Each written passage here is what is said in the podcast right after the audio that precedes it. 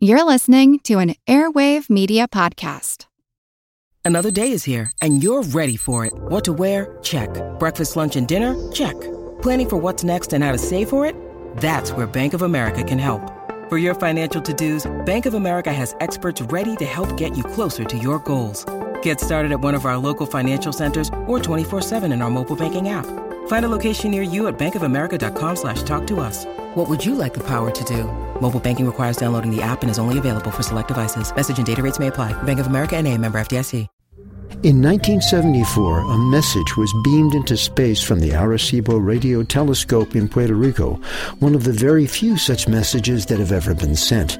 I'm Jim Metzner, and this is the Pulse of the Planet. Doug Vakoch is president of METI International, which stands for Messaging Extraterrestrial Intelligence was a message written in the language of math and science, uh, simply a bunch of ones and zeros, pulses of slightly different frequencies for about three minutes.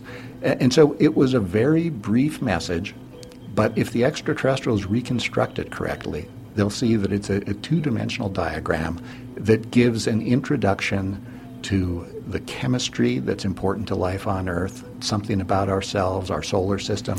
Well, just like early television was transmitted by rows of black and white dots, this message conveyed a visual image represented by rows of ones and zeros. At the top of the Arecibo message are the numbers from 1 to 10 written in binary, the simplest numbering system. Then, underneath that, there's a description of five chemical elements that are essential to life on Earth.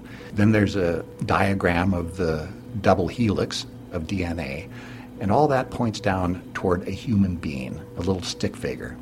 Toward one side of the human being is the population of Earth, and to the other side of the human being is a diagram showing how tall we are. So, whether or not they get all of the little details, that's really kind of secondary. They'll see that we want to be simple, we want to be somewhat elegant. There are a lot of things that message says about us as human beings that we had never intended. We'll hear more about messaging outer space in future programs. I'm Jim Metzner, and this is The Pulse of the Planet. You can hear this and previous programs on our podcast